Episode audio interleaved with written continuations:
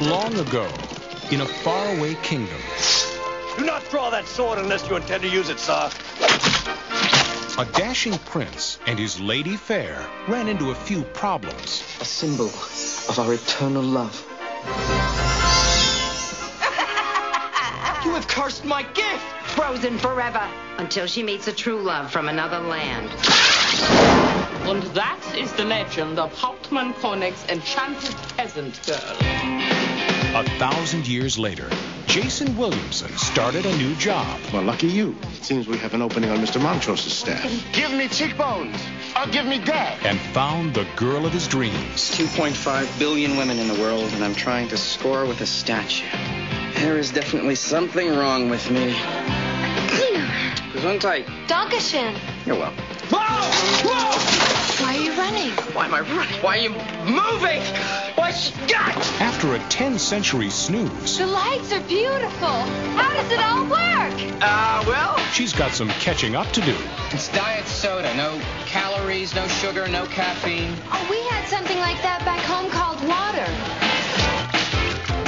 Hey, Baz! Who's in the bathroom? No questions, please.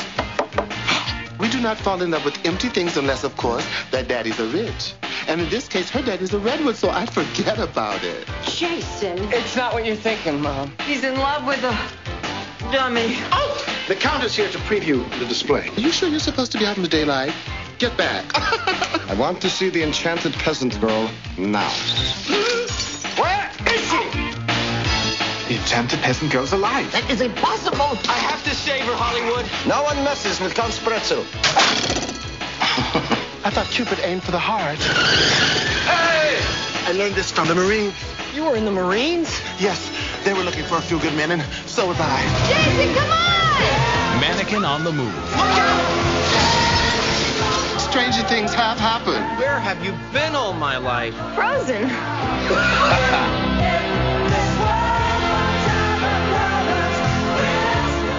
Welcome to They Call This a Movie, testing the strength of friendships one terrible movie at a time. Subscribe to the podcast on iTunes and other podcast services by searching They Call This a Movie. We're part of the Main Damie Network, and to find more from us, check out the website at themaindamie.com or on Twitter, Facebook, and Instagram at The Main Damie. We're also now a proud member of Geek Vibes Nation. You can find them at gvnation.com. Welcome back to They Call This a Movie. This is Anthony Del Vecchio, and with me, as always, is Dan Aquino and Mark Myers. Say hello, gentlemen. Hello, friends. Hello. I am so happy uh, that we got to do this movie, and it was also um, a little coincidence. I saw a thing on Twitter, like literally as I was watching this, that somebody had done those, you know, those random things where it says something and they want you to quote tweet it with like your answer. Mhm. You know, those dumb uh, attention tweets. Um, one of them was like, "What is your first celebrity crush?" And Okay. I had thought, I thought about it, and I was like, I think it may have John actually Kruk. John it was Kruk. John Kruk, wasn't it? John Kruk, yeah. You got William Ragsdale. Ragsdale from Herman's Head. Um, so at the time, you know, I'm sitting there thinking, ah, I- I guess that time period would have been, you know, first time I recognized something was like I got on the late train because of my sister with adolescent Punky Brewster. So, you know, Soleil Moon Fry. And then I watched this movie and I was like, no, I think my first crush might have been Chris, Kristy Swanson in, in this movie. Because I distinctly remembered from the first scene, I was like, oh, I Wow. remember this movie. So this is your like your longest bit ever, Mark. Where's Yeah. where's the where's the joke? I- I- There's no my- joke. I'm just serious. In my in my head, I kept thinking, definitely get to the point. Um, so yes, if anybody doesn't realize what we're doing this week, we did something special. Um, we did a Twitter poll uh, to decide which movie we were going to watch this week, and we had a late surge. Uh, most of the time, Death Wish the remake was in the lead. Up until the last couple hours, we got a late surge, late push for the movie we wound up doing, Mannequin on the Move from 1991. I feel like Mark cheated. Did you get your family to just kind of give you that extra push, Mark? Did I just let all of Philadelphia know that this movie was up right. for voting? Yeah, I bet you did. I Yeah. I wouldn't put that past you. Yeah, since it is the second best movie ever set in Philadelphia. Um, so yeah, just beat out uh, Death Wish. I think it wound up being by two votes, but most of the time the whole um, poll was separated by a single vote. Um, I was pretty pleased with the voting. We got a pretty good turnout. yeah, yeah, definitely uh, leads us to believe that we can do this again Mhm. with similar success. Um, But yep, wound up being Mannequin on the Move from 1991. Now, Dan, you mentioned something um, before we started recording about your expectations going into this movie, which I found fascinating. I yes. Uh, so right now I am blood red mad at this movie and kind of at myself and at both of you. Uh, I expected this to be a horror movie, and this is the exact opposite of a horror movie. So you have never seen this, nor have you seen the original Mannequin, Correct. and you had no idea what this was, what either were about. No, I did zero research on it. Um, and I'm very mad that I didn't. Because, yeah, yeah, I, I could have sworn that I had seen a movie that was on Cinemassacre uh, with the, uh, what was it, the Monster Madness that they do. Mm-hmm. And there was a movie about mannequins that came to life. Okay. I have to look it up, but that's what I thought we were watching. So you thought this movie was going to be about Kristy Swanson coming to life and killing William Ragsdale. Well, I didn't know what it was at. I didn't look up anything. I went into this cold turkey, right? And well, not cold turkey. Uh, I went I went into this cold, and as soon as obviously the movie started playing, I realized, yeah, this is the furthest thing from a horror movie. And then I got super mad.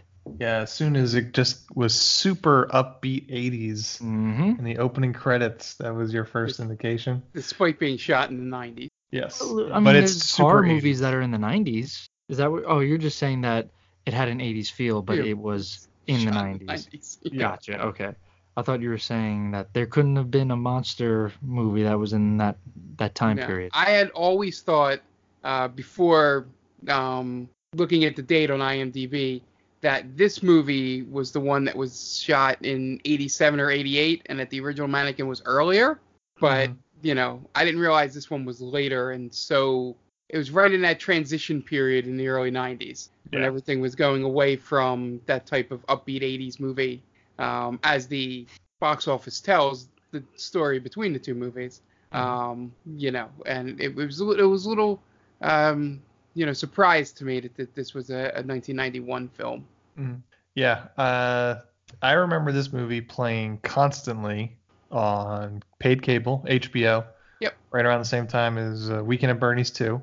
Um, so, and which coincidentally, well, not coincidence, um, both both played on on the same time, and eventually became, uh, jokingly, but there's probably some truth to it, my sister's favorite two movies. She loves this movie without a doubt, as well as Man, as well as Weekend at Bernie's too, because they're always Why? on, because they're always on television when we were growing up, like all the time.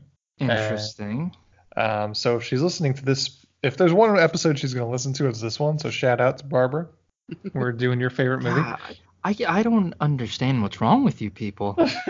this movie was Er, awful. I, I have a I have a feeling you telling me that story means that our sisters would get along great. because- Probably they're about the same age, right? Yeah, yeah, and they uh, both love this movie, and she also loves Empire Records as well. There you go. Yeah. Yeah. So- Uh, this movie is directed by Stewart Raffill, uh, R A F F I L L. I'm assuming that's how you pronounce it. Um, and he's got a filmography that we might get very familiar with because he also directed Mac and Me, as well as Tammy and the T Rex, the movie where Denise Richards' uh, boyfriend, played by um, what's the dead guy from Fast and Furious? Paul Walker. Paul Paul Walker uh, gets turned into a T Rex, and she falls in love with him all over again, something like that. Uh, oh, jeez. yeah, but this movie stars Kristy Swanson as the mannequin, William Ragsdale, um, Herman himself from Herman's Head, Meshach Taylor, and Terry Yeah. Kiser, who is better known as Bernie Lomax from Weekend at Bernie's. Yep. Uh, Oh, has he's the sorcerer, correct? Yep. Okay. Yep. I Yeah. thought he looked familiar. This has an IMDb score of 4.4.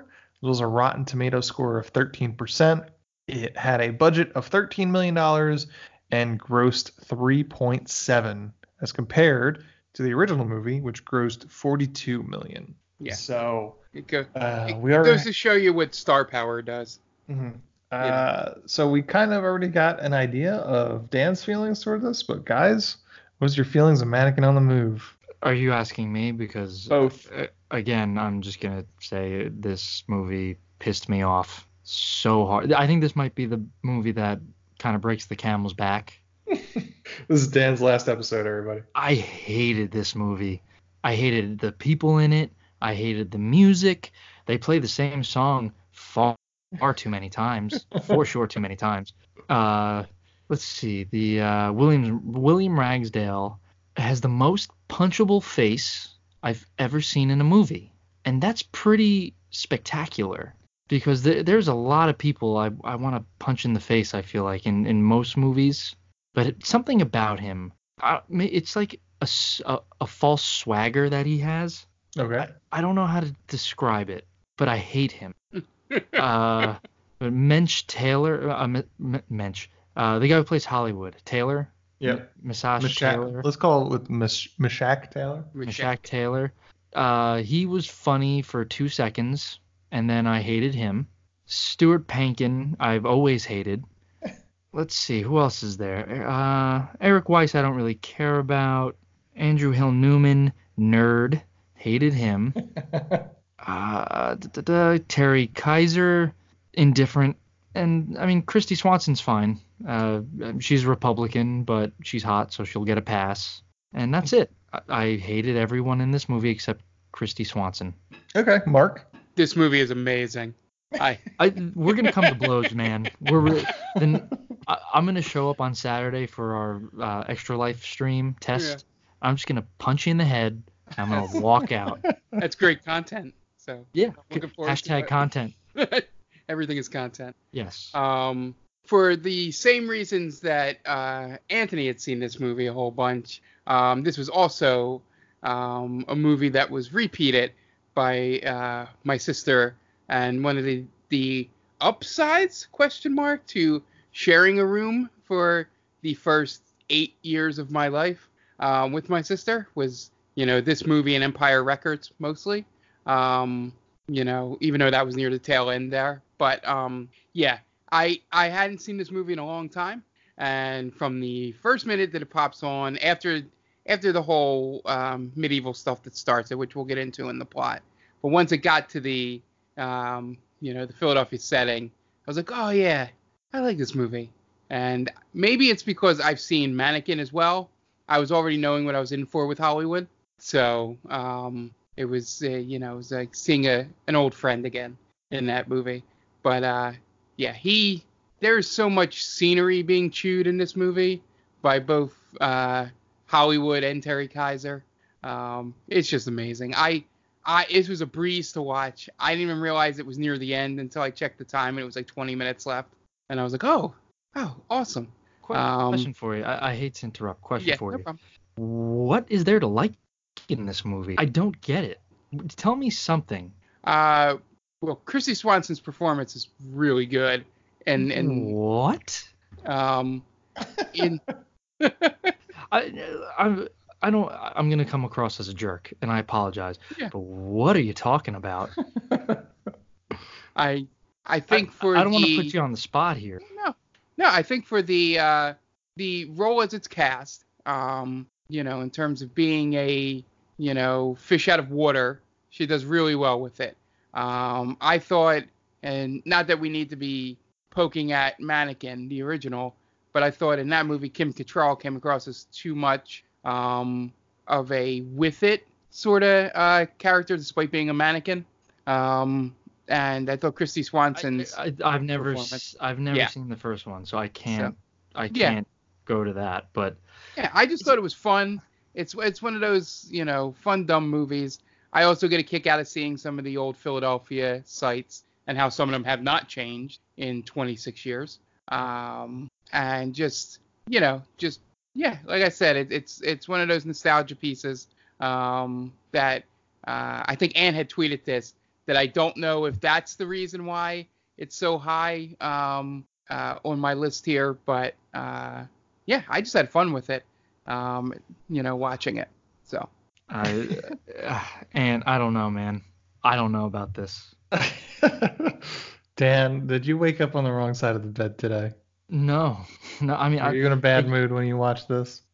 I I feel like I'm getting sick, and watching this movie definitely uh, enhanced that feeling. It might have uh, expedited the process as well. I'll probably wake up tomorrow with 110 fever. I'll have to be rushed to the hospital because of this movie. I don't get it. I don't understand why you guys like this movie. The other times when when Mark kind of because Mark never hates a movie. I think he's only hated one movie we've done. I can kind of see why, but this one, man, this is just like pure shit. um, uh, I think I think a lot of it has to do with the nostalgia factor, uh, because a lot of the it came beat for beat started coming back to me um, when What- I was what- watching it. What nostalgia though?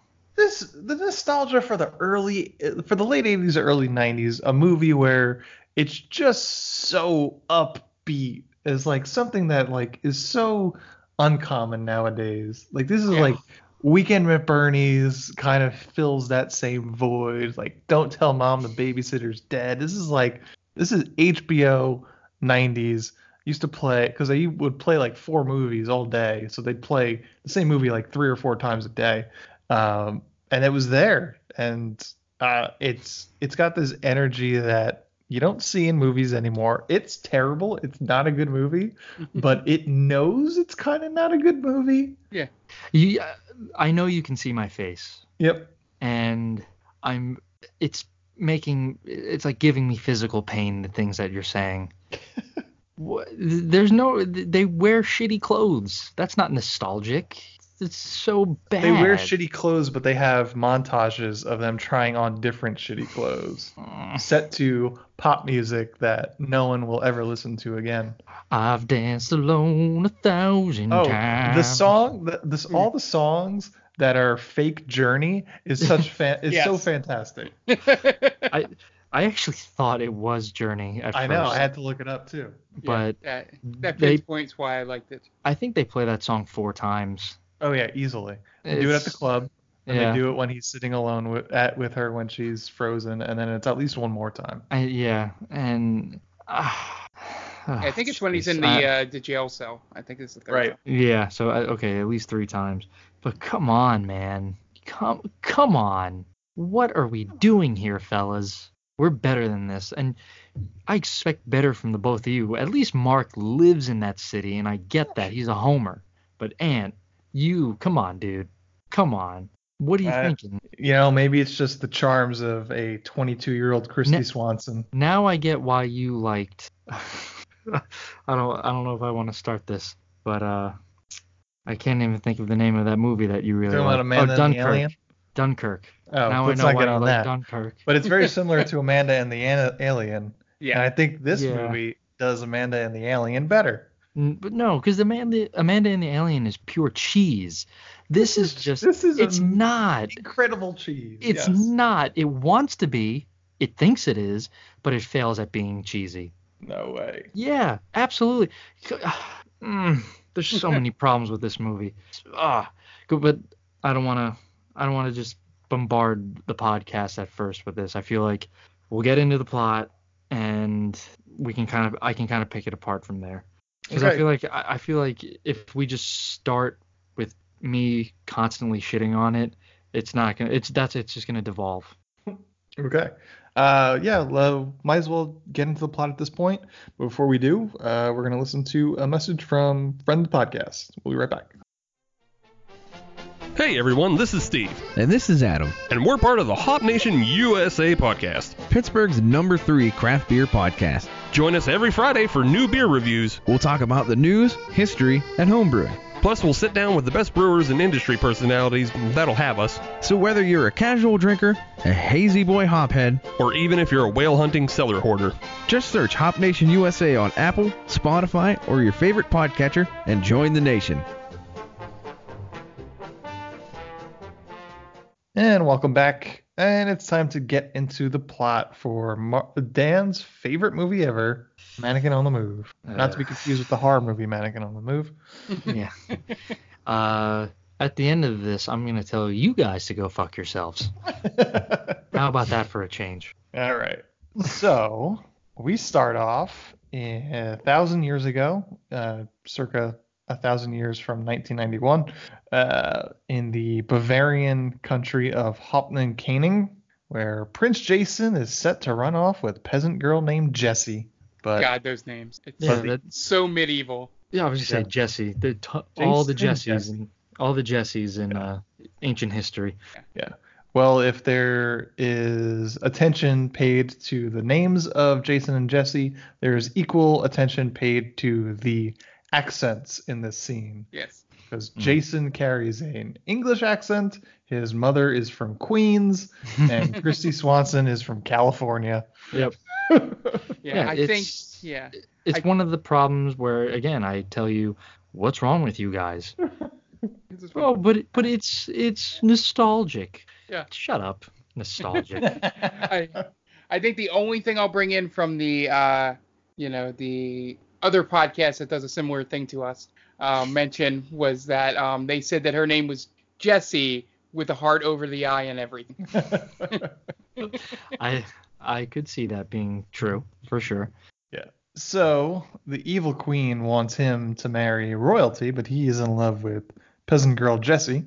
Um, the sorcerer bewitches a necklace and he puts it on her, and she becomes frozen for a thousand years until she'll find her true love. Only true love's kiss will break the spell, which doesn't come into Now- play. Now, why doesn't the prince just kiss her? Are they not in love? I guess it has to wait a thousand years. I think the key line is a true love in a foreign land. Okay. Oh, okay. Because I was gonna say that Yeah. at, at that point I had the subtitles on and they were in Spanish. Oh, nice. So I don't habla español. so I had no clue what was going. I I just I also want to do a little bit of a um, humble brag here. I was watching this at the gym while I was slamming the racks, so I couldn't really hear everything. So for the first maybe 20 minutes, I kind of I'm in and out. Let's Yeah. just say. Okay. I'll put it this way. Speaking of the captions, they had a real capitalization problem in, in a lot of the captions in English. I missed that. I gotta go back. No, actually, I'm not gonna go back and do that. Yeah. Yeah. This this movie is gone forever. my, I'll make sure that my kids don't see it and their kids don't see this. I that will be my legacy.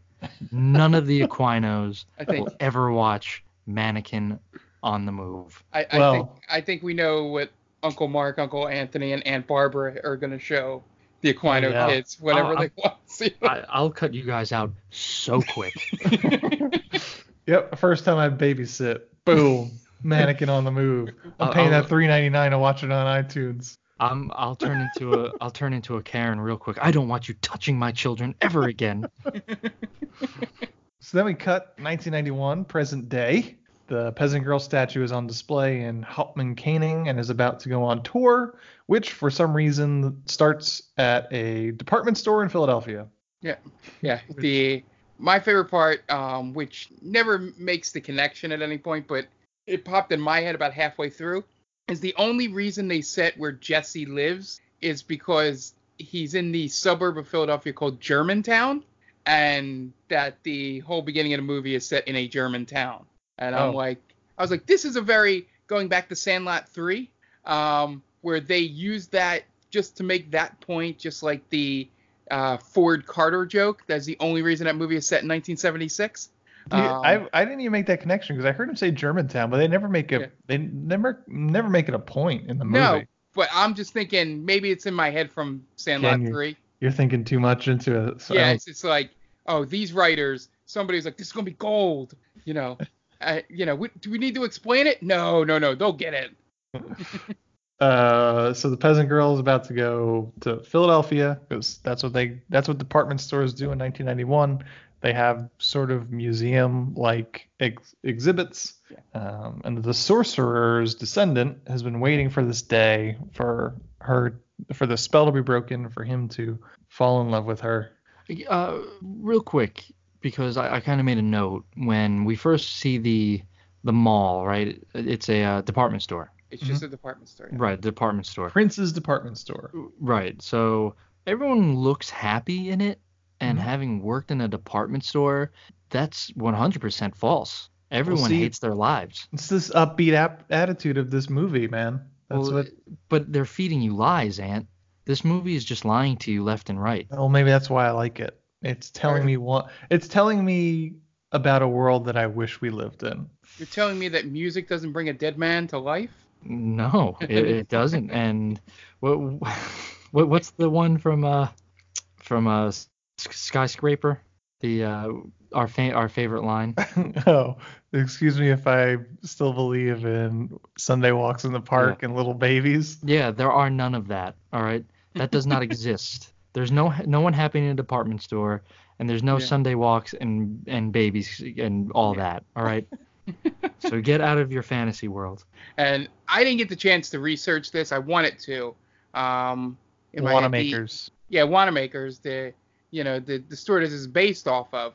Um, I wanted to see if they ever did stuff like this, like if they had an auditorium um, in there, because it is a pretty big building. Um, like I know exactly where the building is in Philadelphia. It's a it's a pretty big landmark. It's not a it's not a uh, uh, you know a department store anymore. It might be multiple stores, or it might be like a Ross or something. You know, you know, real dumb like that. Not like the 90s and 80s sense of a you know Nordstrom's, Sears, sort of Macy's kind of department store. But I was wondering because those are the two curious things about this, uh, from not being a you know teenager, 20s in that time frame, going, did these stores usually have stuff like this? Like I could see um, Wanamaker's had a big holiday like Christmas thing like Macy's. They Mhm. were Philadelphia Macy's essentially um, in terms of that. But So adorable. yeah, Uh, so there was another thing. Since when do uh, department stores have their own dance instructor?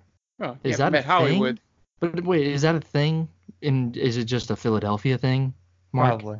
Yeah. It's he's like an art director, sort of. Yeah, yeah. I He's think in the So is this? Uh, you know about this, right? So I you've gone to a in the- department store. I think he works as the visual department, so like he's in charge of the displays and everything like that. Yeah. I think it's Okay. exaggerated. It's it's a little exaggerated of what his duties entail as uh we have to suspend our disbelief in a department store that runs an exhibit of a thousand year old peasant girl as if it's a museum. You know, Yeah.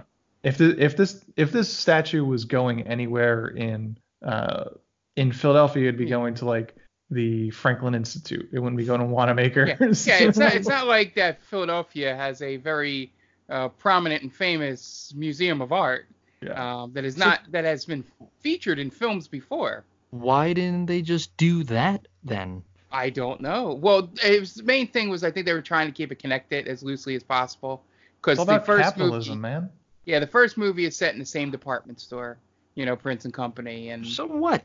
you know, so they were trying to keep some kind of connection there, and then they just, I have the feeling that I think somebody wrote a script, you know, about what a sequel to Mannequin would be, and then the producers or whoever, you know, came in and was like, well, no, it's got to be set in the same store or it's not Mannequin, you know, so they had to reconfigure everything and try to figure out a way to make it work in a department store, but everything about it screams museum from, you know, Right, Uh, because they they have the big banners hanging outside, and they have event, eventually in the movie they have a big uh, presentation. Yeah. Again, you don't hold presentations in department stores. So again, I ask you, what is wrong with you two? You, you gotta remember this is the tail end of the Reagan 80s. yeah. So Was this something Reagan was cool This with? This is all about capitalism and just spending your money, and what better place to do that than at a department store? Yeah. Yeah, No. Re- Reagan could have approved this and completely forgotten about it Yeah, later. true. Now is this Seal of supposed to approval, Ronald Reagan. is this supposed to be along the same lines of Dawn of the Dead, where we're all zombies to commercialism? Yeah, we're Yeah. all we're all dummies. Get it? Oh, it's, I I hate you two. this you you skirting around this really big problem with the opening of this movie. It's I I'm kind of losing respect. Oh You're man, you're come you're, on. you're two smart guys. You- I Turn on your heart light, man. Come on. Turn on my heart light.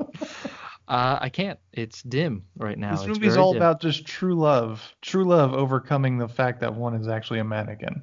That's beautiful to me. Well, it says so much about you, I guess. I, I, I don't know. I, I don't see it. Maybe it's me. Yeah. I don't think it is. I think but- it is you. I mean, it's like like like Hollywood Montrose says, you know, true love is like the Loch Ness monster. Everyone believes in it, but no one's ever seen it.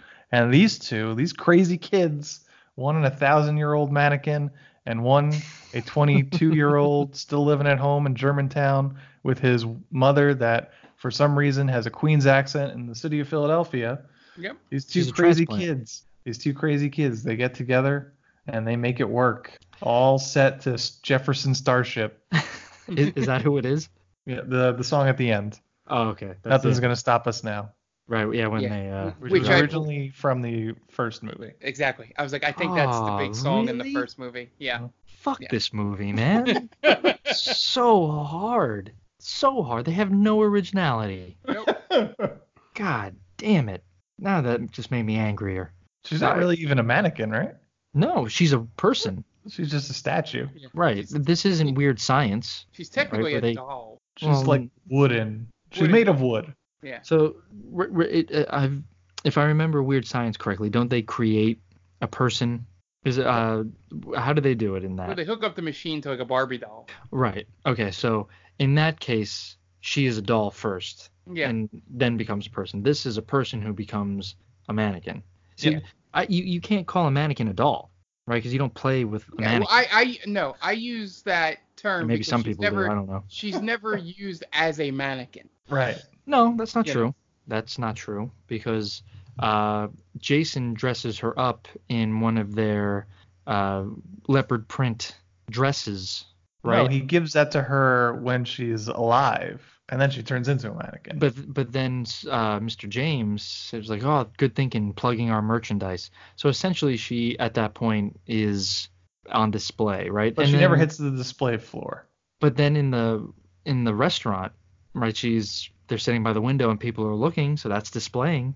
That's a stretch. Well, you know, it's a stretch that you guys like this movie, so You can't get over it. Just no. Just move on. All right. So we're we meet our our man Jason, who's starting his new job, first day on the job in Philadelphia. Uh, we get some credits set to upbeat early '90s music. He's super happy about his trip to work, as most people are. uh, gets a spot right out front of the department store, as most people do. Um, so he works at Prince's department store, and this is late the early 90s, so we assume that he can make a decent living on that um, because the boomers haven't fucked our uh, our economy quite yet. Right, they're just getting ready to. On his first day, he meets a cast of characters, including Andy, a bumbling security guard, Gail, a perfume counter girl who is immediately attracted to Jason, and Mr. James, the no nonsense manager of the store, and his two assistants. Mr. James plays by Stuart Pat- Pankin, who is the voice of Earl Sinclair from Dinosaurs. That's right. Yep. Uh, Definitely a good voice. He he uh, I think he did some other voice acting work if I'm not I believe he did, yeah. mistaken. Yeah. Stuart Pankin is kind of like one of those guys that you've seen him a million times, you don't never know his name. Yeah. Good character actor. Yeah. Uh, and then we get Hollywood Montrose, uh, who I believe is in the first movie. Yes. Is the art director of, let's call him the art director of uh, Prince's department store. So Yeah. so wait a minute. He was in the first movie as well, Yes. and he's surprised at the at the revelation. Uh, Yeah. He does say at one point, this has happened before. Yes. They had that throwaway line. Okay, but but then like when he it's first revealed that she's a, a person, he gets kind of like, who, who was that? What's going on? You know, he doesn't realize what's going on. So again, what I guess the, the, fuck? the the magic is a little different in that one. I don't Okay. know what the story. I don't remember what the story behind is.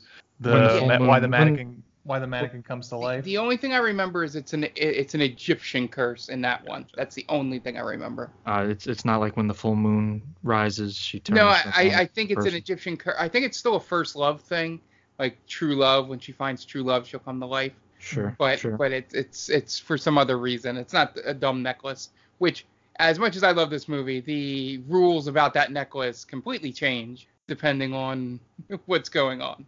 Yeah, like they never. so like, was it for a thousand years? No one was able to take it off, and then all of a sudden one day it was like, oh, you can take it off now. Right. It, it had Yeah. like an expiration date on it. Or is it the fact that Jason was the true love? He, he could take it off before a thousand. Right, but know? also Hollywood also takes it off though too. Yeah. Yeah, but but be Jason being the first one taking it off breaks the curse in Maybe. the sense that you know that part of the curse. Whatever. It, it's a it's a plot hole of many plot holes in this movie. Yeah, and Uh, what the and how as like just fates are certain that that's true love. Like does true love exists before the first meeting? Yeah. I don't know. I, I think he when he, uh, Jason comes to the realization of what's going on, that Jesse is a real person, he he handles it very well. Like he has like a mini freak out, but then he's like, oh, okay, so it's real. And I I hate that in movies. I would love to see it more often where the person is in denial for much longer because this stuff is crazy in real life. This is craziness. But Boy, is would you like Mannequin? well he he is prompted he is prompted that this is like a legend and you know he he's already called it considered he's already basically painted as like a romantic with you know his his thoughts on true love and you know Gail's ready to throw down. She's she's good to go down to fuck. And he's just like no I really believe in true love so I'm gonna wait for my true love. So he's probably a virgin. Yeah, and also his mom runs a dating service. You know. Runs a dating service. So it, there, that seed has been planted that he's sort of uh, romantic and probably uh, can believe in things like uh, a curse and stuff like that. But the curse has already been told to him, so it's not completely out of left field. Uh, whenever Jason would talk early on, I just wanted to give him a stone cold stunner. Uh, you don't like William Ragsdale, huh? Well, I, I don't know William Ragsdale. I've never met him. I probably never will. But yes, I do not like him. I uh, he kind of just um he kind of fills the same kind of position of like uh like a Timothy Hutton or Rob Morrow. Yeah. They're like these Yeah. these dark-haired guys from the late 80s, early 90s that just are clean cut and like the good guy, and that's basically it. That's their personality. to me, he, he like in modern day terms, I feel like he would be Jesse Eisenberg. Okay.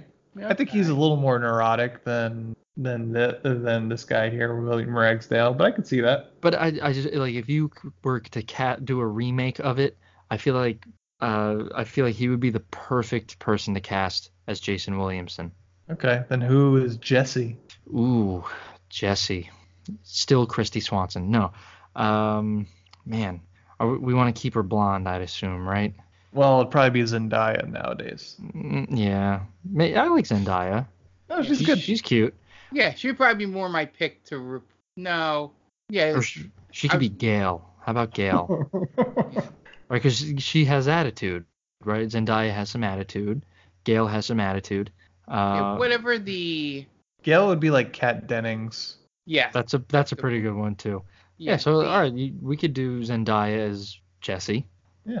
I like Okay this with that. movie. Yeah, I like it. Uh, and then as Hollywood Montrose. Yeah. Unfortunately, Meshach Taylor has passed away. Or I would pick him again. No, God, he was terrible. Uh, he was sorry. the best part. Come on. There- There is no MVP best of the part. movie. There is no best part. He's so good. He's he might be better as the bouncer of the Yes, quite of he the is club. really good. Yeah, that was okay. It took me a What few do you- seconds to realize it was him. when he's turning people away. He's like, "What'd you guys come on the bus from Jersey? Get out of here!" Well, so I would probably cast like what's uh what's his name? Billy uh, Elric? Irick the guy who the guy who was in Parks and Rec. Billy Eichner. Eichner yes. I would I cast think him. I think you're gonna say Billie Eilish. no. Just because she won Best New Artist at the uh, VMAs doesn't mean she gets a pass right? She doesn't get to star in my movie. Yeah, I could see Billy Eichner as this. Yeah. yeah. Yeah. He, he's obviously he's very colorful and he's got a big personality just like Hollywood Montrose Yeah. Definitely a different energy, but definitely an energy that Mhm. uh, would fit. Just Yeah. a different ty- take on the character. yeah, Yeah, I agree And, and the character would probably be much better written nowadays because they just, especially in this movie, they just leaned in on the on the gay stereotypes with Yeah. with, with a lot with most of his jokes. Yeah, pretty yeah, pretty heavily. But but they made them oh, they made some of them pay off eventually, um, as we'll get to later on. But um, yeah, I, I feel you know in this in this part of the movie where we're just getting to learn the characters, some of them stay consistent and actually pretty well done. The the boss of the mall, he takes a turn at some point where he goes from being you know a hard ass ultra against it to like a buffoon Mhm. at some point, and I don't know why they made that change. Very Like- inconsistent. And Yeah. then like he goes from hard ass no nonsense to uh, like a bumbling guy that's uh, you know has a a vulnerable side where he's trying he's you know is help going to Jason's mom for uh, dating service and at the end he's like in their car when with their just married it's like they weren't friends Right. Yeah. I I don't know why they did that dating service part because it doesn't lead anywhere. It doesn't at all. It kind of, I guess it kind of informs this this whole like fairy tale sort of true love thing again. Yeah, But that's and- really the only purpose. and it only comes up in two moments. One, they have that scene where the boss is there, you know, making the video, and also the opening of the movie when he uses the sandwich board to put over the fire hydrant Right. so that But that could've been- a ticket. That could have been anything though. Yeah, She could have but she could have had and she could have been you know Yeah. she could have been a, a butcher. yeah, yeah, but that's the only two times it comes up Right. at all. Yeah. Um so uh, Jason gets placed as Hollywood Montrose's assistant. Hollywood, as we mentioned, is organizing the presentation of the Enchanted Peasant Girl, and we get some insight into Jason believing in true love and all that kind of crap. And then Hollywood gets a call that the peasant girl has had an accident, so they go rushing off, and they find the truck that's been carrying the peasant girl uh, is teetering over the Schuylkill. Is it the Yep. Schuylkill? It is the Schuylkill. It's Good the job. Schuylkill. Um, about to fall in. You're so proud to say that. I'm so proud that Anthony said it correctly.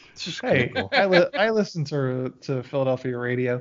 Um, so uh, the truck is teetering over over and about to fall in. And this is where we meet the three uh, bodybuilding goons of the Count, Rolf, Egon, and Arnold.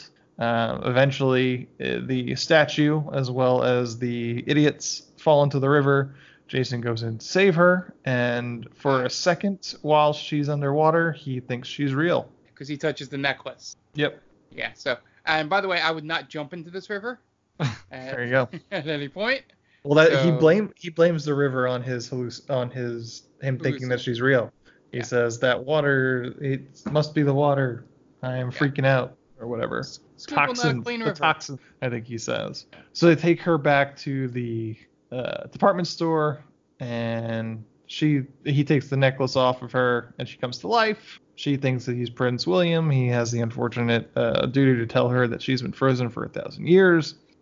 The goons show up and they plan to take uh, the take possession of her, but he convinces them to leave her at the store because it's the most sa- it's the safest place that she could be. So they leave, and then Jason takes Jesse out on the town of Philadelphia, Yep. where he hits up cheesesteaks at I believe it's Jim's, right? It's Jim's. It, Jim's? It's the one moment where I was like, if this movie was shot today, they would make a point of telling you it was Jim's. Sure. You know, and not just oh, we're just going out to eat, and then they're at one of the most famous sandwich places in the city. You know, and even when they're going down South Street, um, I was seeing a lot of this the signage they were hitting, and I'm like, oh, a lot of those signs are still around. Um, it, looking exactly the same, maybe a little bit more worn. Um, but I'm like, oh yeah, that uh, that Greek food place, that's still there. Manny Brown's is still there. You know, that, that was part of the fun for me is picking out that stuff and seeing what this city has not updated in 28 years, uh, Yeah. or 29 because this would have been shot in 90, not 91. But Mhm. um, yeah, it was it was just fun that that whole drive. And then she has, uh, I think my best favorite three lines of hers. Um, I forget the first one, but the second one is "I love electricity" and then "I love America." there you go. Yeah. So and I was a um, little upset at this scene because she wasn't sexually harassed not like once. So that's that's not really Philadelphia then. huh. I feel are like you, she are you sexually harassed every time you go to Philly? It's happened. I'm not gonna say it hasn't happened. Well, I mean, you kind of asking for it the way you dress, though. To be honest. Sure, but again, you know, she's shouting "I love America." Someone, I'm surprised someone didn't say, "Hey, I got, I'll show you something to love." I don't know why I went Brooklyn. Uh, I was like, it 'Cause was in can't Philly, Philly. not on Long Island. yeah, This movie doesn't really differentiate either. No, no, to be true, to be or honest. just someone could just yell "water," and Yeah. then, then I would like, okay, now I know we're in Philadelphia. Yeah, and and, and Jones. Yeah. That was Yeah. that wasn't a that wasn't a bad Brooklyn accent though, right? that was like um is the, the one line in the movie that we'll get to later where I'm like, oh, this was definitely written and spoken by somebody not from the city. Is uh is Hollywood's line at the end on the roof when he says the full name of the city. You know, I am from North Philadelphia. Philadelphia. Yeah, Born and raised. yeah. Uh, It, it- the only reason Will does that is because he rhymes it with something afterwards. Right. Um, So w- would you say that Will Smith took inspiration from Hollywood Montrose? most definitely. Okay. I Well, they're from different same time par- period. they're from different parts of the city though. Yeah, one's from West Philadelphia, one's from. Well, that's fine, but I thought it's the city of brotherly love, right? So Yeah. What's the difference? So he takes her to cheesesteaks at Jim's and then to a nightclub where she also learns about lipstick. And then they Yeah. dance. First, they dance in Jason's very white Yep. 90s dance. And then she shows him how to dance like a person from the 10th century. Did so you didn't want to punch him in the face in that scene when Uh, he's trying to do the the Russian like you know the Russian dance. He's I mean, kicking his legs out. This isn't his most likable moments. No. Yeah, okay, so you agree, right? yeah. I, I don't know if I it made me want to punch him in the face, but it was just kind of like, oh, he's a dork.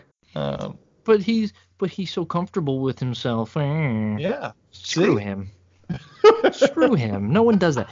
If again, in the Philadelphia that I know, he would have gotten his ass kicked for dancing like that. but he doesn't. And as we Mhm. mentioned, as we mentioned, uh, Meshach Taylor also plays the bouncer in this scene, who has some great lines as he's. Uh, Why did winning. you let him in? He, Right. uh, I guess because he realized that the Jesse wasn't going to go in without him. She didn't make any And also- indication of that. And also, he was in a suit and tie, That's unlike true. everyone else trying to get into that club. Yeah. The one guy The was wearing a Mickey Mouse shirt. and Those he- nerds I from New thought to myself, Jersey. he rightfully did not get into that club, and I would have been very upset if he did. There's some dorks from Haddonfield. Yep. Now, now, th- now, this goes to my coming over overall. the this this goes back to my overall point when you guys are saying like oh it's such an upbeat kind of movie nostalgia blah blah blah you know whatever you guys have been spewing uh this is grade a bullying man right right uh taylor is just like laying into these people like oh you know I, I never liked this and i don't who are like is this the prom fuck out of here you know it's that's not loving that's that's not upbeat Oh, they were they were trying to play off the whole exclusive club thing. Yeah, it's Which- all in fun though, man. I think they were trying to play off the fact that this movie sucks balls. It's all in fun though, man. No, no, well, Yep. I'm not having fun. Yeah, that that that whole scene just felt like a time to do that 80s thing where someone starts doing a weird dance and then apparently everybody knows how to do that dance in in, in the club. Recently, I saw, I, I rewatched, I don't know why, I rewatched A Knight's Tale, and they Another do great something. movie. Uh, yeah. I, I, um. Similar in themes. Yes, Very essentially upbeat. yes, and but a little bit. I'd put A Knight's Tale above Mannequin on the Move. um, but yeah, there, there's a scene where Heath Ledger has to, like, the villain is like, "Oh, why don't you show us your native dance?" And he kind of wings it, and then all of a sudden everybody knows it, like in your face, bad guy. But that's not how life works. You know, a dorky white guy is not going to be able to pull off dance moves and convince everyone else that, oh yeah, this is cool stuff. Yeah, and and, and in in the that defense movie, of this movie, though, he is not the one that convinces everybody. The hot blonde in a leopard print cocktail dress is the one that convinces everybody to dance like that. But but no one would follow her, right? Why would anyone follow the blonde girl? Because she's got confidence and she's white and she's a girl and she's smoking hot. No, but but you see, like the the two, I- I'm assuming they were a gay couple, right? The two redhead chicks.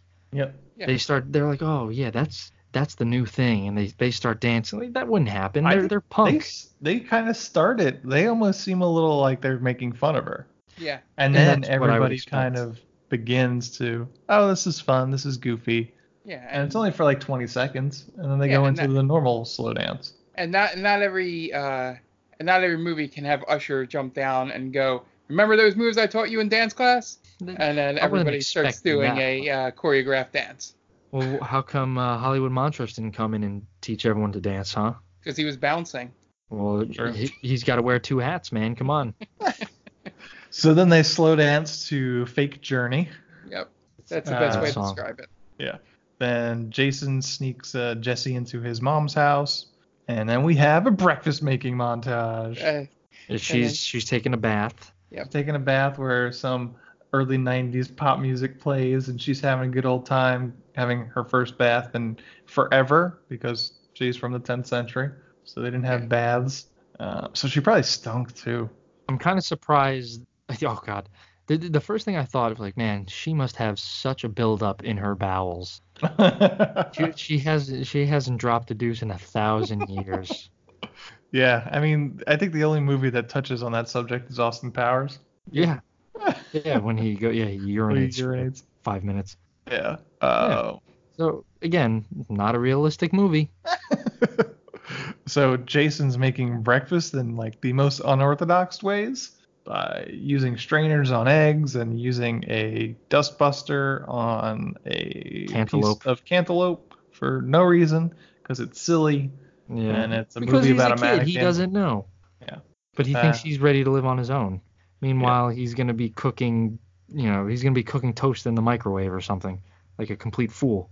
He cooks orange juice in the microwave, Microwave. which was weird. Yeah, like, come I on. mean, it was cu- it was like pure concentrate, but like Yeah, it he's was bringing up hot orange juice for her to yeah, drink. because the the concentrate, frozen concentrate, was like a big thing in the 80s and 90s because it shows up in every breakfast scene when they're, you know, uh, I don't what? making. I, I am lost right now. that the little tube that the frozen orange juice that you It's- take the top off and then you. This is just about age difference there, Dan. You're I too young for this. guess. I, I- yeah. So Yeah. I, I didn't realize people drank hot orange juice. Uh, I never did. No. Uh, So- I I don't know why he puts it in the microwave, but the essential thing is you're supposed to take that and put it in and then put it in the the uh, fridge and it sort of uh, melts. There's a Okay. better word. Um, and then becomes orange juice. Hmm. Um, but it's frozen at first. Uh, but yeah. Reason number 225 to hate this movie. Yeah. But um, I'll Yeah, think my- of the other 224 later. my favorite thing about his uh, in this scene is we get to see his bedroom for the first time and just how they just slapstick things on like there's a poster for like temple football Yep. on one of the doors there's like a there's another sports poster or something on the wall and then it cuts around and there's it, i think there's a giant portrait of a west virginia football player i, I think Wow. it's west virginia it's like it's not a philadelphia team and it's like this giant portrait on his wall and i'm like did they just like go to some thrift shop and just found oh yeah 1988 temple yeah he would have that on his door still Right. um, here, you know, and just buying things for a dollar to just to sit to you know for the set direction. Um, but yeah, th- this entire scene was was so like um as Ann keeps saying, just kind of catch that vibe of you know fun Montage. montages, 80s and- montages. And and every time they needed a scene to stretch a little bit, you know, they would go into a montage, um, which is which is the correct thing to do. So then, as Jesse's getting ready, she accidentally puts on the enchanted net- necklace, turns herself into a statue again. Um, Jason comes up to find her and has an awkward moment when his mom walks into her, him trying to give the dummy CPR and try and explain that, Jason. You can't. No. No, Uh, that, that, makes everyone look foolish. Yeah. So the count shows up. Um, he kind of reveals his plan to the idiots that he's going to bring Jesse back to life, and then they're going to run off to Bermuda. They go to the store, and he thinks the store, the statue has been stolen. But Jason comes in a little bit after and brings her back. Hollywood, as the they all leave, Hollywood's there with Jesse, takes off the necklace, and she comes back to life. But Hollywood tur- puts on the necklace and turns to a statue. Yeah. So Jesse uh, runs around the store, decides to get a makeover so she can, uh, you know, stay around the store without those guys following her. How does she pay for any of this stuff? Uh, with his credit, he has a lo- he has a line of credit at the store as an employee. Even so, I know the the furniture store. Yep. She gets swindled there, and that's you know, good for that guy, I guess. Yeah. Dirtbag. Um, and then so when she gets the makeover, it's the same thing. It's done on his credit. I think we are to assume that. I assumed everything that she bought was on his line of credit. Okay. I just thought it was the magic of the nine early '90s. Hot hot chick just gets away with everything. Sure, like Pretty Woman. Right. Yeah, Exactly. It was the whole point of her having the badge on Yeah. her when she leaves after Hollywood turns in. That's the whole point. Is They make a very specific choice for him to take off his jacket before he leaves, puts it on like the doorknob, and then she puts it on and then walks out. The next time, uh, the next time a woman says that they get treated unfairly, I'll show them this movie. Like, well, she got a free makeover. she gets free shit all the time, man. She got invited to a nightclub. Where is the inequality in that? I tell you, you can't. Boom, done. Yeah. So she goes walking around the the department store. Uh, the goons uh, find Hollywood uh, as a statue. They take the necklace back, and then they realize that she's gone, so they go looking for her. Jason comes back, and he kind of tells Hollywood about the fact that Jesse has come to life, and they go searching for her too. Meanwhile, the Count realizes kind of what's going on, so he decides that it's time for him to kill Jason because that's because he looks just like Prince William. I guess he also makes that connection because his ancestor is the sorcerer, so he knows that sort of story. Um, so he tries to kill him by pulls a whips out a crossbow out of nowhere Yeah. and uh, starts shooting at them. He's a terrible shot. Yeah, because they're standing still. They're standing still, and he almost hits Hollywood first. Right. Um, and then Jason, although he gets super close, and I'm pretty sure it's William Ragsdale that's getting the clay pots thrown at him. Yeah. The first I think one so. like hits right between his legs while he's crawling around. I was like, damn, that was super close. It- It's Yeah, I- I that's- just- no one reacts to this blatant attack on these people's lives either. No. It's just like, oh, okay, another again, because everyone is obliviously happy in their in their jobs at this store. Mhm.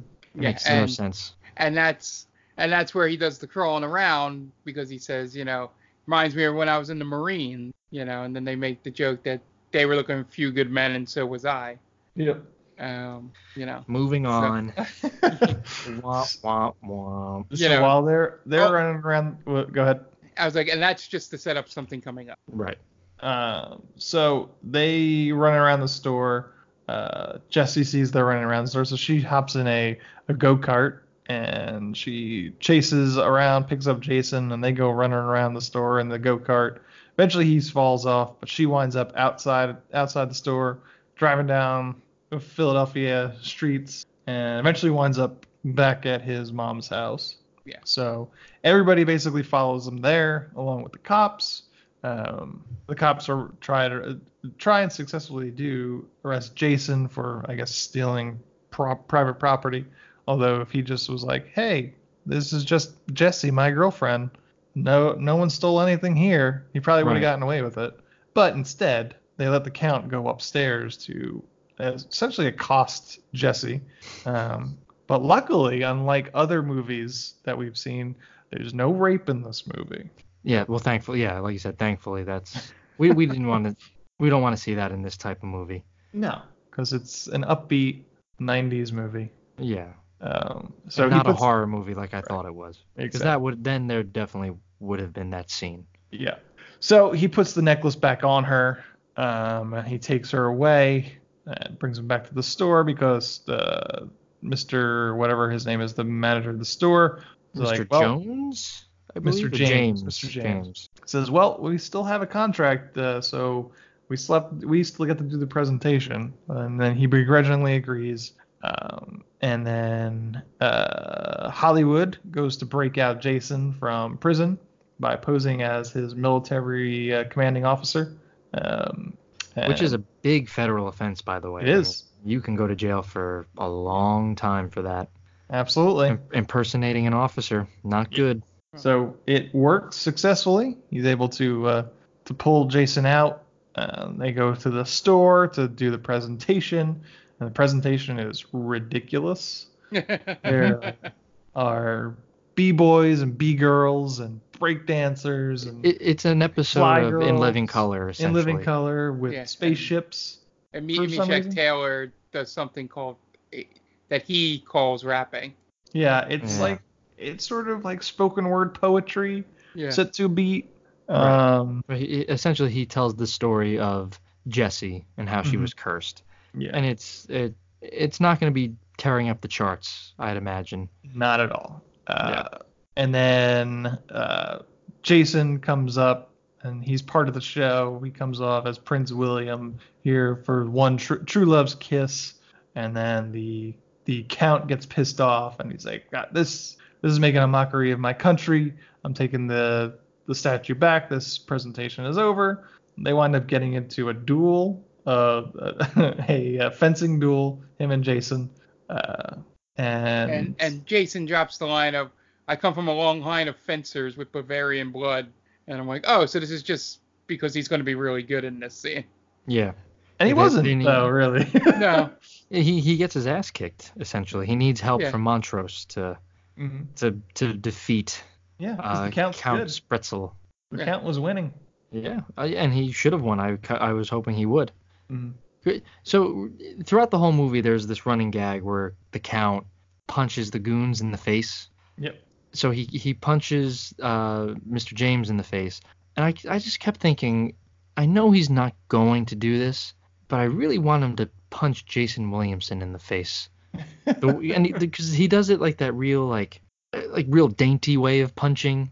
Right. Like he kind of his he kind of peacocks his fist and his elbow and everything, and he just gives like a quick like rock'em sock'em shot. If if you can, kids out there, I'm sure you have no clue what rock'em sock'em robots are. So I definitely made us sound far older than we are. Just think of a rock'em sock'em robot as how the count punches people. It's kind of like a rap on the nose, like real quick. Right. Yes. So I wanted him to, you know, maybe they get. It happens in every sword fight where they they lock swords and they're face to face, and I just wanted the count to be like, oh, look over there, punches him in the face, Yeah. real quick. So they have their little fencing duel. Uh, eventually, Hollywood helps uh, William get the upper hand, and then the Count pulls a gun on him and takes Jesse prisoner to the roof. They wind up going to the roof where there is a hot air balloon waiting to take him to Bermuda, which would take them weeks to get there. Yeah. Yeah. And they they had no provisions on that hot air Yep. balloon, so they would have died. Yep. I Yeah, mean, it- Bermuda's not that far, but you know, it's a two-hour plane ride. Right. So you're yeah you're probably looking at a, a week and a half tops, Yeah. two weeks. You're probably gonna get lost at sea. eh? There's probably not enough fuel to get you there. right. It, it was just a poorly devised plan. Yeah.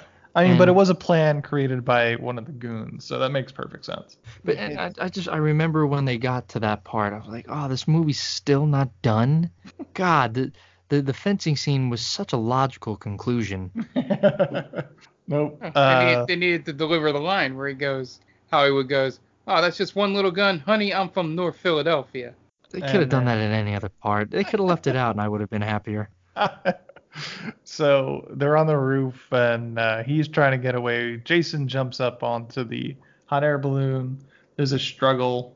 Uh, Jason almost falls over, and then Jesse puts the necklace onto the count. The count turns to the statue, and they're happy. And then they accidentally knock the, the count over the side, and he smashes on the Philadelphia streets. And then the three the three goons are upset, but then they have a plan to put them back together. But then a street sweeper comes and sweeps them away. And Yeah, I, I like that Jesse's the first one to recount the curse while putting the necklace on. Like everyone else just puts the necklace on and they turn into a mannequin.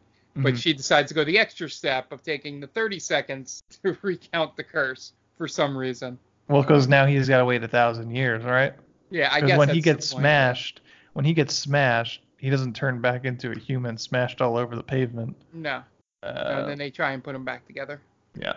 and then that's the that's the happy ending. Jason and Jesse uh, kind of uh, we we cut to like a few days, weeks, months later, and they're like getting ready to go on their I guess their honeymoon or they're they're about to get married or they just got married and they drive off as Jefferson Starship plays. It is the one shot in the movie that I would have might have to go back and look that I don't know that I think was not shot in Philly, maybe on a set because I'm like trying to pinpoint the street they're on. Oh, who cares? This movie's Yeah. over. Fuck Yeah. it. And that's the movie. Yeah. Fuck you guys. Fuck you. It's great. Fuck the, fuck the listeners. Fuck everyone. Anyone involved in this movie. I hate them. You know Hate what? 'em. I wouldn't change a thing to make this movie better. of course you wouldn't. Of course you wouldn't. The only thing I would do is maybe Terry Kiser's role might be better by play if it were played by Raul Julia. Yep, there you go. Other than Yeah, that, that's it's cool. flawless. For what the movie is, which is basically Splash and Weekend at Bernie's and these just stupid, high concept 80s, early 90s movies. This movie is not great. I know Dan is just just upset, I'm fuming really right upset that this movie was the movie we wound up picking this week. Yeah. Um, Because I, I chose the, and I'm not going to say it would have been any better. I chose the Death Wish remake. It probably would have been worse. But Yeah. at least I knew what I was walking into with that movie. this movie, it just, it hit me over the head with its bullshit. yeah. And it didn't stop hitting me for an hour and a half. I think this movie is light. It's a qu- quick. It's barely an an hour and thirty. It's stupid. It doesn't ask you to think. No, it's not at all. perfect. It's a perfect movie. The the acting is terrible everywhere. Everywhere is terrible. From top to bottom, awful. The set pieces are fucking gross. I hated looking at everything. The castle, it was a bad backdrop. Uh, what, what, the music made me want to jump was off the roof. Perfect. No, no, Yeah. no, no, no, no, no, no. If you're bringing back, bringing Mm. back Starship was an inspired choice. and that pisses me off even more knowing that it was used in the first movie who gives a flying shit about jefferson starship I, it, it's i guess maybe because we're in it's 2019 and not 1990 what when was this 1991 Mhm. when this movie came out so i guess jefferson starship was still a thing i don't know i don't remember i thought they kind of died out but You know what? I give Jefferson Starship a lot of credit. People give them shit for changing for changing. But you know what? Airplane. They were went They from Jefferson Airplane in the plane in the 60s to Jefferson Starship in the 80s. But you know what? They were still relevant for three decades, Yeah. and they wouldn't have been relevant if they just stayed with their same sound that they had in the 60s. Regardless. And that song slaps. I don't care Yeah. who you are. You, I got excited. You're you're blinding me with your whiteness right now. Nothing's com- gonna stop it's- us now. it's if coming that comes through on my my, laptop. Pandora when I'm cleaning, I'm singing that song. I'm singing Oh, that shit. jeez. It's it, for such a woke person, Anthony. This is And- the least woke thing you've ever said. Can't believe my eyes by Gene Miller also slaps. You the the there is no such sentence as Jefferson Starship and slaps. You can't put that together. I'm sorry, it just doesn't work. All right. Nothing's gonna stop us now. Slaps. Put Yeah. it in the record book. No, I we Put that down in your diary. we we disagree on a good many things and this and, and most of the time i'm wrong i can admit i'm wrong i just kind of like to piss you off but this one i am for certain sure that i am correct on jefferson starship has not and never will slap They do. Mm-mm. Yep, Mm-mm, this song. mm-mm. And you know what? We built the city is not that bad of a song. they are a poor man's electric light orchestra Oh, come Mhm. on. yep that's Gene That's- Miller's Can't Believe My Eyes, man. It's the best song that Journey never wrote. uh, we're spending i'm spending far too much time on this and it's making me even madder All right. Uh, how would you make this better, Dan? I can't say not making the movie. no, no, I wouldn't do that. Um, I would have it not tied to the first movie at all. Uh, I would. Hmm, Yeah, I wouldn't have it tied to the first movie. Uh, I think the the whole curse idea is pretty pretty dumb. I didn't like that. I don't know, man. I hated this movie. I hated it. I can't, I don't know how to make this better. You guys and you guys are gonna come at me like it's already perfect. I wouldn't change a fucking thing. And it's just gonna make me angry. I'm not gonna be able to sleep tonight. I'm gonna get up early for work tomorrow. I'm gonna be pissed off on the bus, and it's just gonna I'm gonna stew all day. And that that's how I make it better, I guess. I'm just gonna stew about it all day, and I'm gonna bitch about it tomorrow probably. Okay. Mark, how do you make this movie better? Don't say Uh, it. Don't you say it. Nothing. It is a Yeah. perfect movie. Yeah, no. Uh, no, honestly, um, I would probably do. I don't know exactly how it would work, but I would probably do away with the store manager subplot storyline. You know, you you can still tell the villain hero story without him involved. Yeah. Um, he doesn't really have a point. Yeah, I mean, that. he, he could at the very least, if he's if he's just re, uh, like restrained to the scenes that he's in in the store, I think it's the same exact movie. Yeah, yeah. So I would just cut his stuff down a little bit more, um, and I would probably, and just because I like doing callbacks, if you don't know from things that occur on Stranger Damies, um, I would have had some point where they either Andrew McCarthy or Kim Cattrall like pop in a scene for some reason, you know, because he has it's the same department store, so you know maybe he pops in to see Hollywood or you know there's something just just a cameo. Um, but again i think that is a perfect world because i think they were produced by two different companies. So i don't think uh, there was any chance of that happening. But i would have done the slight opposite well probably more than slight opposite of dan because i would have tried to connect it more to the first movie. Okay. Yeah. Um, for me, besides this being a perfect movie, no. Um, I would, I think I would uh, kind of pick up what Dan had said, kind of re- at the very least minimize the whole curse thing and the count thing, um, and just just kind of copy what the first one does. You know, just have lean more into that fish out of water sort of story. It's like we've got we get that those handful of scenes where she's just experiencing what life is like in 1991 Philadelphia by going to the cheesesteaks and going to a nightclub, and then that's it.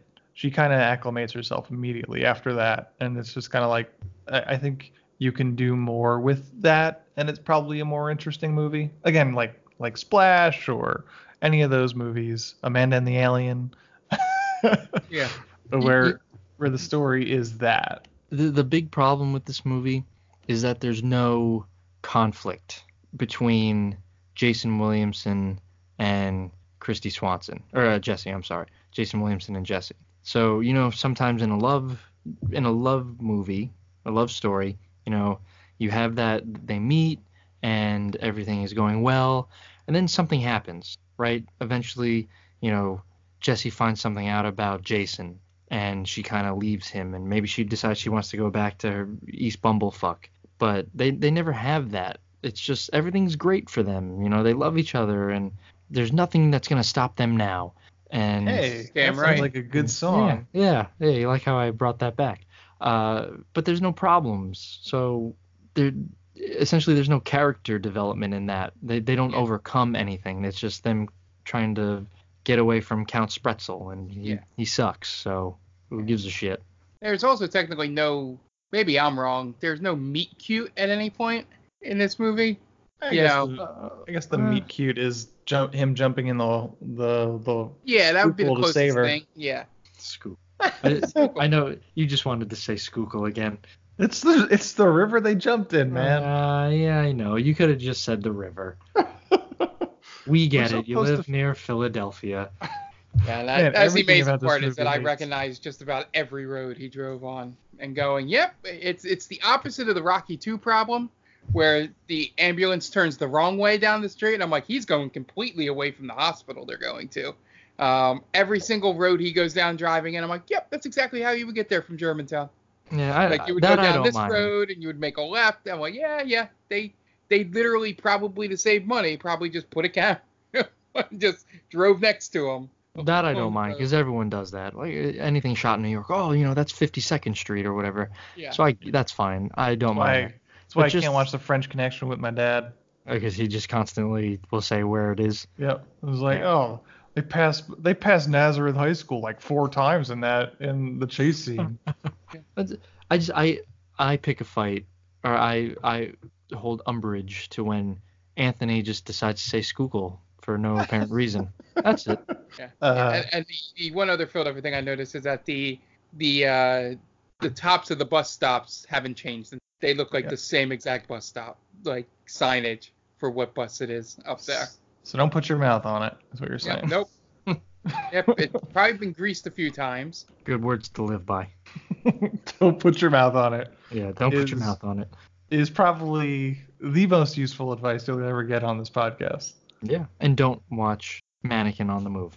Or do and have yourself a good time. Nah. If you're looking for a movie that makes you cut, you walk away feeling good about the world around you, it's Mannequin on the Move. Uh, The last thing I'll say about this movie, and I'm done. I'll, I'll probably be done talking. I would compare Mannequin on the Move to a fart sound on the mic. That's what it is. If I could fart into the mic, that would be my sum up of Mannequin on the Move. And I'm done. Well, Dan, we could build this thing together, stand the stormy weather, and nothing's gonna stop us now. Uh, you, you're lucky I don't just hang up on you right now. You're All right. tempting me. Uh, where would you rank Kristy Swanson in the amount of attractive women we've covered on this move uh, on this podcast? She's she's top five for sure. Uh, I'm trying to think of who we've we've gone through. Is Natasha Henstridge from Species still number one? Yeah, yeah. I mean, because you actually see some some goodies there. So if if Kristy, if Jesse had, you know, and I, I kept thinking to myself, does the the mannequin have nipples or no? That's what I was thinking too. Is it anatomically correct? right. So th- That's the good way to make this movie better. A little Yeah. Softcore porn. of course that makes any movie better. uh, to show a little bit of discoloration. Uh, uh, yeah, she. I, I still think Species is a little bit ahead, just because you see you see what you see. Okay. Uh, how about Kristy Swanson versus Stella Star? Kristy Swanson. Okay. I, I, I like the blonde over the brunette.